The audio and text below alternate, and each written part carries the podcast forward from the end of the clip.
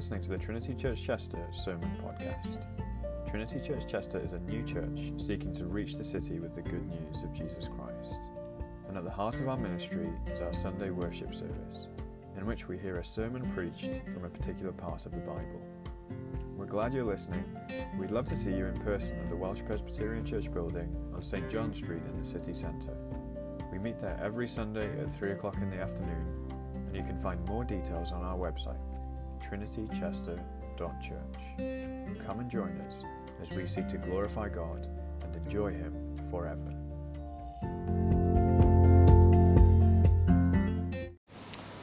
So, reading from Luke chapter 1, verse 5 to 25, and then verse 67 to 79. Let's hear God's word. In the days of Herod, king of Judea, there was a priest named Zechariah of the division of Abijah, and he had a wife from the daughters of Aaron. Her name was Elizabeth. And they were both righteous before God, walking blamelessly in all the commandments and statutes of the Lord.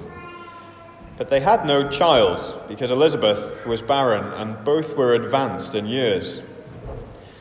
Now, while he was serving as priest before God when his division was on duty, according to the custom of the priesthood, he was chosen by lot to enter the temple of the Lord and burn incense. And the whole multitude of the people were praying outside at the hour of incense. And there appeared to him an angel of the Lord standing on the right side of the altar of incense. And Zechariah was troubled when he saw him, and fear fell upon him. But the angel said to him, Do not be afraid, Zechariah, for your prayer has been heard. And your wife Elizabeth will bear you a son and you shall call his name John. And you will have joy and gladness, and many will rejoice at his birth, for he will be great before the Lord. And he must not drink wine or strong drink, and he will be filled with the Holy Spirit, even from his mother's womb. And he will turn many of the children of Israel to the Lord their God. And he will go before him in the spirit and power of Elijah to turn the hearts of the fathers to the children, and the disobedient to the wisdom of the just to make ready for the Lord a people prepared. And Zechariah said to the angel, How shall I know this? For I am an old man, and my wife is advanced in years. And the angel answered him, I am Gabriel. I stand in the presence of God, and I was sent to speak to you and to bring you this good news. And behold, you will be silent and unable to speak until the day that these things take place because you did not believe my words, which will be fulfilled in their time. And the people were waiting for Zechariah, and they were wondering at his delay in the temple. And when he came out, he was unable to speak to them. And they realized that he had seen a vision in the temple. And he kept making signs to them and remained mute. And when his time of service was ended, he went to his home. After these days, his wife Elizabeth conceived and for five months she kept herself hidden, saying, Thus the Lord has done for me in the days when he looked on me, to take away my reproach among people. And his father, Zechariah, was filled with the Holy Spirit and prophesied, saying, Blessed be the Lord God of Israel, for he has visited and redeemed his people, and has raised up a horn of salvation for us in the house of his servant David as he spoke by the mouth of his holy prophets from of old, that we should be saved from our enemies and from the hand of all who hate us, to show the mercy promised to our fathers, and to remember his holy covenant, the oath that he swore to our father Abraham to grant us that we, being delivered from the hand of our enemies, might serve him without fear, in holiness and righteousness before him all our days. And you, child, will be called the prophet of the Most High. For you will go before the Lord to prepare his ways, to give knowledge of salvation to his people, in the forgiveness of their sins, because of the tender mercy of our God, whereby the sunrise shall visit us from on high, to give light to those who sit in darkness and in the shadow of death, to guide our feet into the way of peace. Amen. This is God's word. Adam, thank you.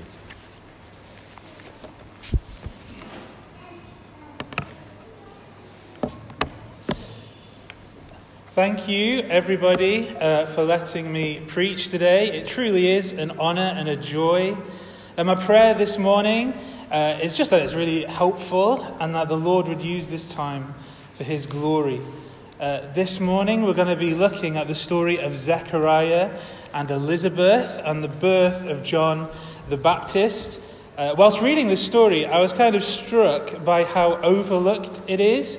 Uh, there was just so much to Zechariah's story that I wasn't aware of, and maybe that's because it runs parallel with and is intertwined with, you know, the Christmas story. Uh, but it has a lot to say about the Christmas story, and has a lot to say about God's promises and practically what it looks like to hold on to them in the midst of an unsteady and uncertain time as we wait for the Lord's return. And in light of their story, uh, the two things that we're going to be thinking about today are what does God's promise mean for Zechariah, and what does God's promise mean for us? So Luke begins in verse 5 with In the days of Herod, king of Judea, there was a priest named Zechariah of the division of Abijah, and he had a wife from the daughters of Aaron, and her name was Elizabeth. And they were both righteous before God, walking blamelessly in all the commandments and statutes of the Lord. But they had no child, because Elizabeth was barren, and both were advanced in years. So Luke tells us that this happened in a period of time called the days of Herod. And the days of Herod were a very chaotic and difficult time for Judea. Uh, there is no widespread unity among the Jewish people. The religion has fractured into various groups, each with their own conflicting uh, and competing takes on the law and how it's to be interpreted. Uh, groups like the Pharisees, the Sadducees, the Essenes, and in Jerusalem you have groups like the Zealots, who often resort to violence and guerrilla tactics against the Roman authorities and Jewish leaders who compromised with Rome. And their actions today would, of course, be called terrorism. And in God, in all of this, was silent. He had not spoken to Israel through a prophet for 400 years.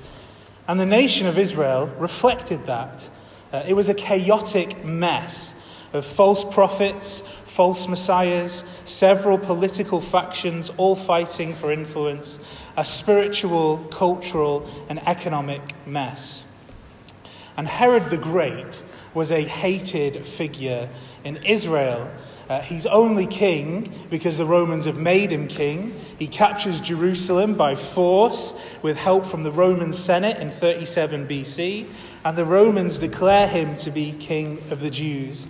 And his rule is known for being brutal and harsh. As Matthew tells us, he orders the killing of all male infants under the age of two in Bethlehem in an attempt to eradicate a potential threat to his rule. So he's deeply insecure and he's deeply cruel. And in Herod's case, he definitely can't escape the circumstances under which he was made king.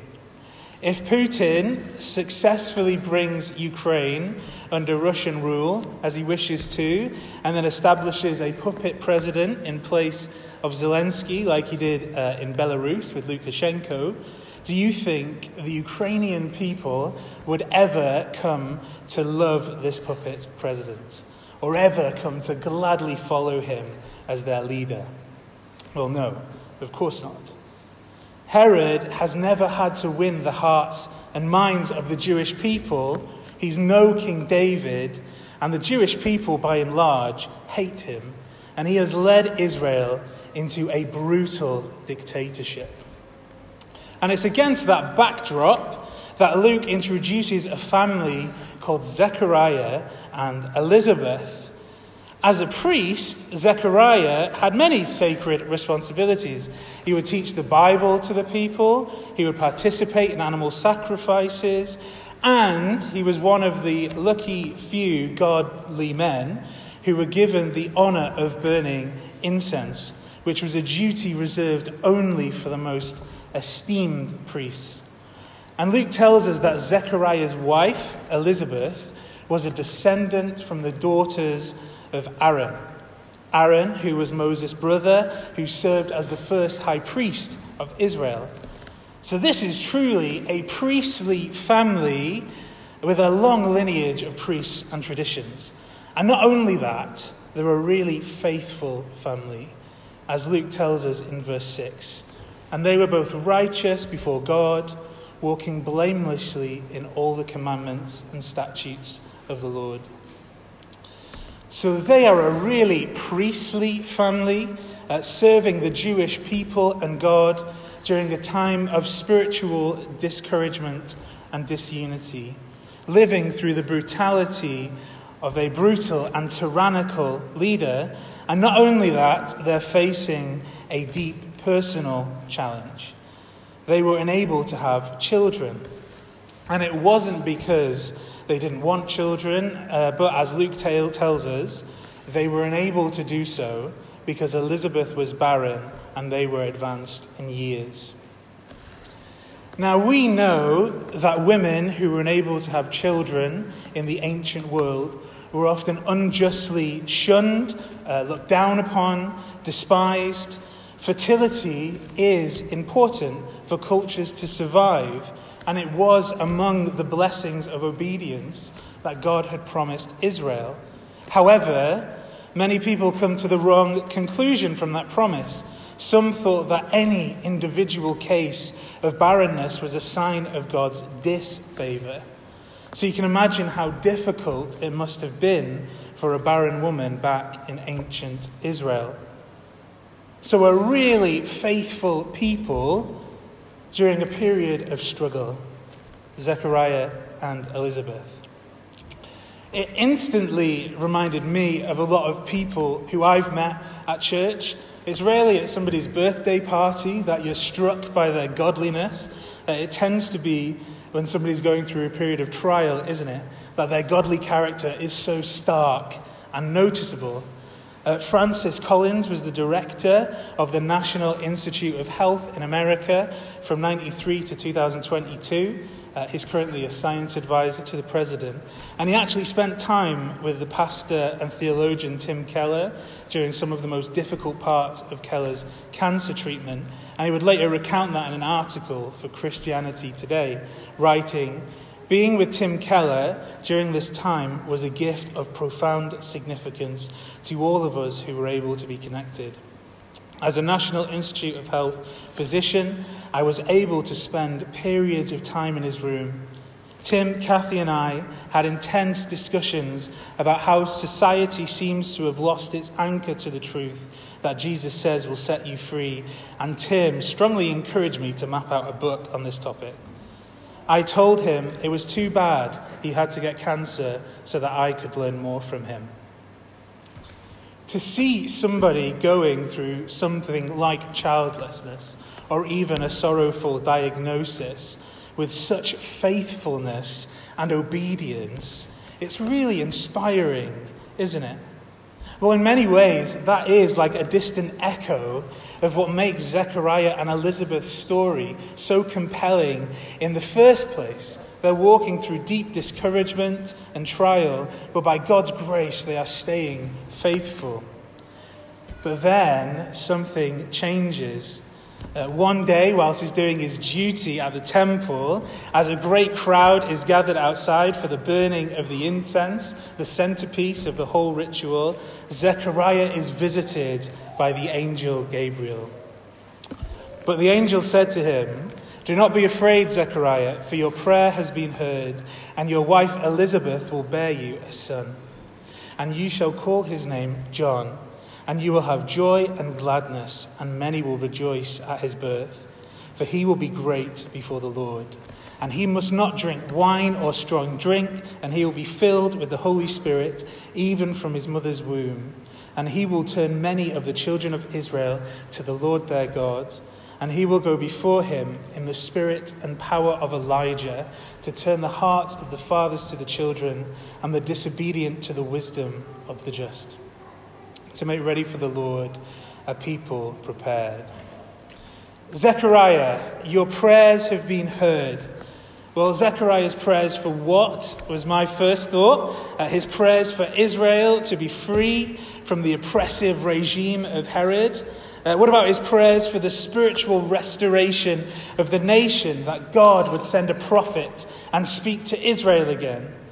Uh, what about prayers about sin? Like everything he's doing in the temple is the result of the problem of sin, ultimately, and eager expectation for the Messiah to come.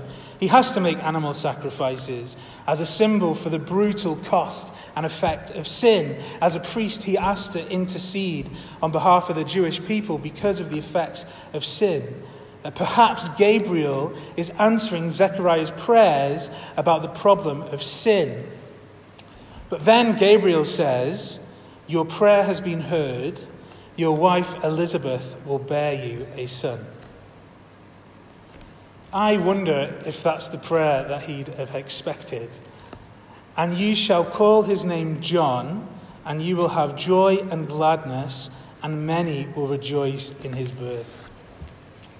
Yeah, I bet there would be joy and gladness. Like, can you imagine what that would do for Elizabeth in this culture, for the community around them that have walked with them through years of suffering? God has heard you, Zechariah and Elizabeth. God has heard you. In your trial, in your pain, in your waiting, God has heard you. Four words that mean so much, don't they? Even to us now. There have been certainly times in my life, even over this past year, where I have been desperate to hear that. But as soon we will see, God has heard way more than that. The angel Gabriel tells us that this is not just any son, for he will be great before the Lord, and he will be filled with the Holy Spirit, even from his mother's womb. And in the midst of the political turmoil and terrorism and evil, corrupt leaders, after 400 years of silence from the prophets, he will turn many of the children of Israel to the Lord their God. And he will go before him in the spirit and power of Elijah to turn the hearts of the fathers to the children and the disobedient to the wisdom of the just, to make ready for the Lord a people prepared. The Lord's silence to Israel after 400 years answered. Uh, the Lord's silence to Zechariah and Elizabeth for a son after all those years answered the people wondering if the Lord had forgotten them. Well, your son, Zechariah, will be a prophet like Elijah. Israel was crying out for a prophet like Elijah, a fearless prophet who would boldly declare the word of the Lord to Herod, to the corrupt leaders, to turn Israel's heart back to God. Well, your son Zechariah will be a prophet like Elijah in Matthew 11, the one Jesus would call the greatest of all the prophets. Your son will prepare the people because the Lord himself is coming. And Zechariah is a priest, so he would have known what that was referring to. In Malachi 3, uh, 400 years earlier, Behold, I send my messenger, and he will prepare the way before me.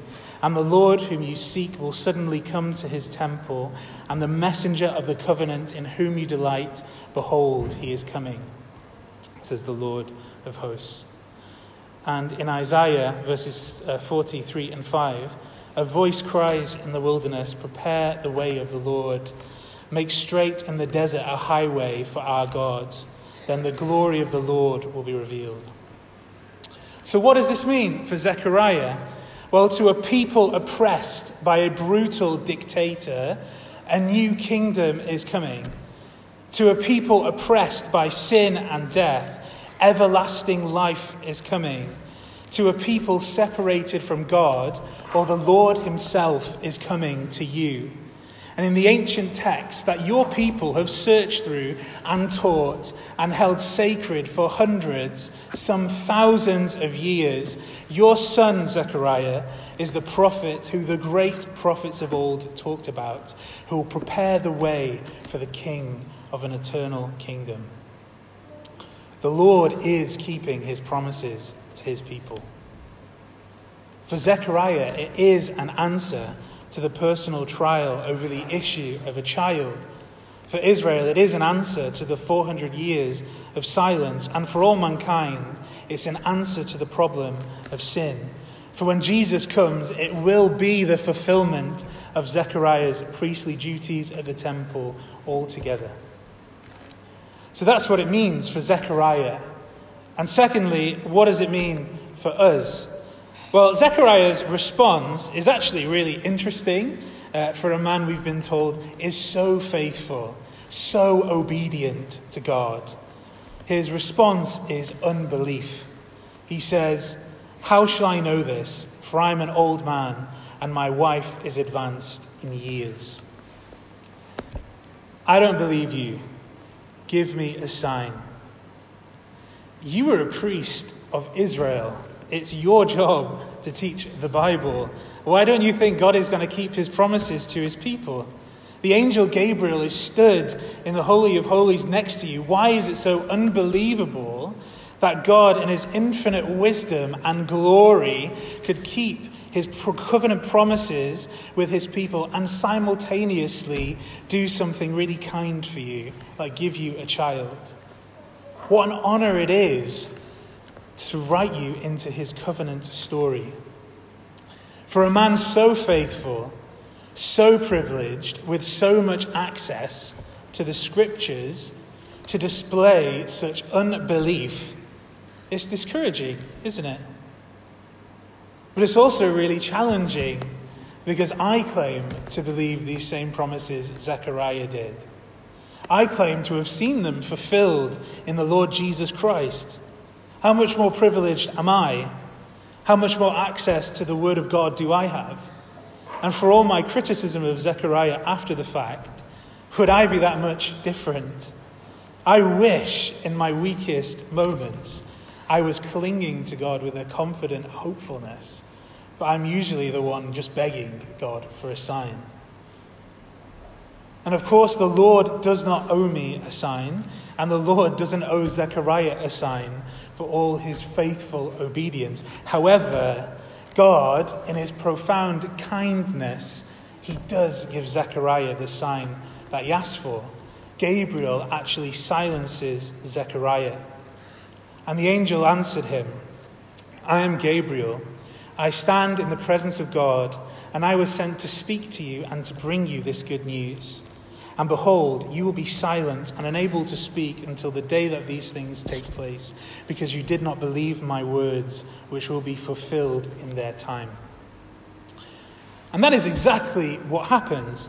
As we read on through Zechariah's story, incredibly, Elizabeth does get pregnant, and eventually she does give birth to a son. And eight days after the birth, when it's time to circumcise him, Elizabeth and Zechariah name him John as the Lord had promised them. And it says that immediately Zechariah's mouth was opened and his tongue loosened, and he spoke, blessing God. And as Luke's gospel continues, you see that the Lord keeps his promises to Zechariah completely. His promises to Israel through the prophets of old, Zechariah's son was a prophet in the spirit and power of Elijah. Though Zechariah in his waiting stumbled, he doubted God. God did not stumble to keep his promises. So, what does that mean for us? Well, one encouragement is that the Lord, in Zechariah's silence, was clearly producing something in his heart. I've never been mute for nine months. But the very fact that the second Zechariah's mouth was opened, blessings can't help but overflow from it. Like it speaks to a heart overflowing with the Lord's blessing, doesn't it? It's amazing that in his waiting, Zechariah did not grow bitter or cynical to the Lord, but incredibly, the Lord appears to have nursed his heart of unbelief. And Zechariah, over his newborn son, would say, and you, child, will be called the prophet of the Most High, for you will, be go, you will go before the Lord to prepare his ways, to give knowledge of salvation to his people in the forgiveness of their sins. That is an incredible transformative work that the Lord has done in Zechariah's heart by the Holy Spirit. From needing a sign to believe in the Lord's promises to being filled with the Holy Spirit, declaring his Son to be evidence of the Lord's promises. It's a really, really hope filled story of God's victory over Zechariah's heart. And it's a testament to the Lord's promise that he will keep his people. Often in periods of trial and difficulty, when we may, God may even appear to be silent with us, where we may even be begging him for a sign, it can be really hard to believe that the Lord is sanctifying us, that he is making us more like him. And yet, in Zechariah's story, we see the Lord doing exactly that, don't we? We can hold on to the promise that in our trials, the Lord will grow his people in holiness, in faithfulness, in perseverance, in joy. So, what does that mean for us? Well, firstly, whether we're waiting on a personal struggle that might pain us daily, or we're waiting in the grand struggle, eagerly waiting for Jesus' return, our waiting is always meaningful. It's always purposeful. We can believe that the Lord is doing it for our good. And secondly, what else does it mean for us? And finally, well, it means that the Lord will always be faithful to keep his promises. The great hope of the Christian story is that in that manger lay the Saviour of the world. And it's the great story that all other cultures draw from the fulfillment of the Lord's promise. The one who will bring about the end of sin, death, pain, and suffering. And of course, we know that not everything we want to happen in life happens. Not everybody who prays for a child will get one. Not everybody who prays to receive the not everybody who we pray to receive the gospel for will believe. And we along the journey we will stumble and we will fall and we will doubt God in our lowest moments. But the Lord will not stumble the Lord will keep his promises. And at the cross, where Jesus would lay down his life, we see exactly how faithful our Lord is to keep his promises. The sign we wish to see of the Lord's faithfulness, well, they shall mark his hands for all eternity. Promises kept by blood and tears, and a sign that the Lord did not leave us in our hopelessness. And He will not leave us now in our waiting. He will keep His promises. As Zechariah later says, Blessed be the Lord God of Israel, for He has visited and redeemed His people, and He has raised up a horn of salvation for us in the house of His servant David. As He spoke by the mouth of His holy prophets from of old, that we should be saved from our enemies and from the hand of all who hate us to show the mercy promised to our fathers and to remember his holy covenant. The oath that he swore to our father Abraham to grant us that we, being delivered from the hand of our enemies, might serve him without fear, in holiness and righteousness before him all our days. And you, child, will be called the prophet of the Most High, for you will go before the Lord to prepare his ways to give knowledge of salvation to his people in the forgiveness of their sins. Because of the tender mercy of our God, whereby the sunrise shall visit us from on high, to give light to those who sit in darkness and in the shadow of death, to guide our feet into the way of peace. So, what does that mean for us? Well, firstly, that our waiting is not meaningless, it's purposeful the Lord is producing something within us. And secondly, the Lord is faithful and he will keep his promises. I'm going to pray for us now. Heavenly Father, we thank you for your word. Uh, we thank you, Lord, that it is good for us. We thank you, Lord, that whenever it's opened, you are speaking Uh, we thank you, Lord, that we have it and we can refer to it in times of need and stress and difficulty. And we thank you, Lord, that through it you have proven that you are faithful. We thank you that on the cross you, prove, you prove to us that you are faithful. And we pray, Lord, that you would bless us with a heavenly perspective in times of waiting. We pray that you would help us grow in our knowledge and understanding and love of you, and that we would see our waiting as something in which you're doing something good within us.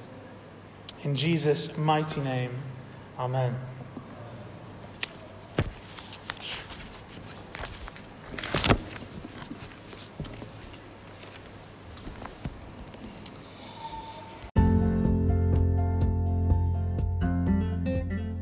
Thank you for listening to the Trinity Church Chester Sermon Podcast. Hope that this message is a blessing to you. If you'd like to know more about the Christian faith and what it means to live as a Christian, please do get in touch. You can email hello at trinitychester.church or head to the Connect page on our website, trinitychester.church forward slash connect. We'd love to hear from you soon.